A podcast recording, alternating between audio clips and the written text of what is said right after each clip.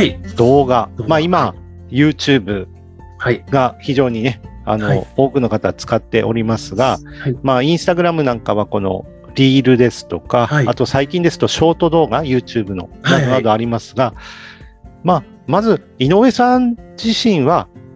動画っていうのはどのように活用されてますでしょうか？そうですね。動画って実はあんま使ってなくて、要は自分の、あの、販売用のコンテンツは当然動画で作ってますけれども、あんまり YouTube とかって積極的に導入はしてないんですよ。やってた時期もあるんですけれども、はいあの、もちろん効果があるのは非常に分かっているんですが、あの、私自身動画よりも音声の方がいいなっていう派なので、あの、こういった音ポッドキャストのような音声メディアを使っているっていうのがあるんですけれども、ただ動画はやっぱりやった方が、やらないより絶対やった方がいいっていうのがありますし、で、今ってその、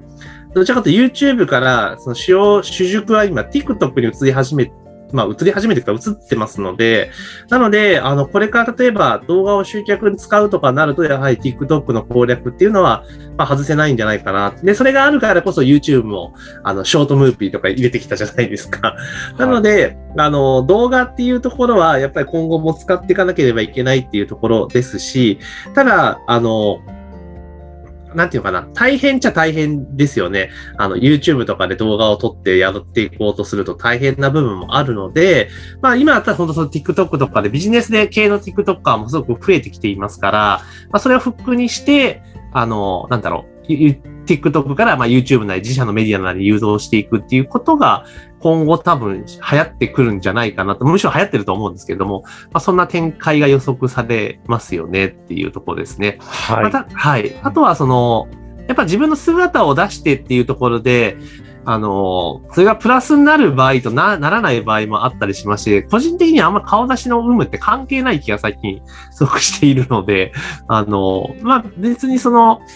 YouTube とかね、今すごくプレイヤーがめちゃめちゃ増えているので、私がやったら YouTube いろいろゴリゴリやってた時代っていうのが、今か何年前だろう。2013、4年ぐらいなので、えーその頃ってまだまだ動画配信者自体が少なかった時代だったんで、出せや再生数回るみたいな感じだったんですけど、今ってもそんなことは全然ないので、もうほぼテレビ化してますから、あの、まあ、その、ご自身の事業とかビジネスを紹介するとか、自分のブランディングっていう意味合いで、まあ、使っていくんだったらいいんかなっていう気はしてますね。むしろあの YouTuber のように広告収入、アドセンスで広告収入を得るっていうのはなかなか難しいとは思ってます。はい。井上さんのお仕事、井上さんのお仕事でこう自動化、仕組み化している上で、あの、この今のお話も非常に参考になるところで、はい。あの、動画をね、えー一般的には動画を撮影、編集して YouTube に上げてはい発信しようっていうような考えが一般的なんですけども、はい。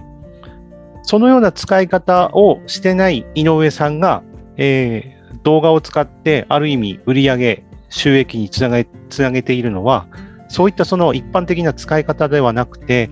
えーまあ、普段の講義の様子を動画に収録をして、動画でそれを販売して、あの、提供していたりですとか、はい。はい。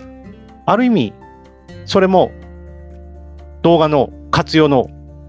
そうですね。方なんですよね、本当はね。はい。はい。えーあの、まあ、自社の商品の説明ですとか、はい。事業紹介ですとか、はいあの、何もこう動画でリアルタイムで提供しなくてもそうです、そうです。はい。全然できますよと。はい。はい。まあ、その上で、あの、事前に、えー支払い、入金をしてもらった上で、その方々だけに動画を提供して何度も見てもらうとか、そうですね。うん。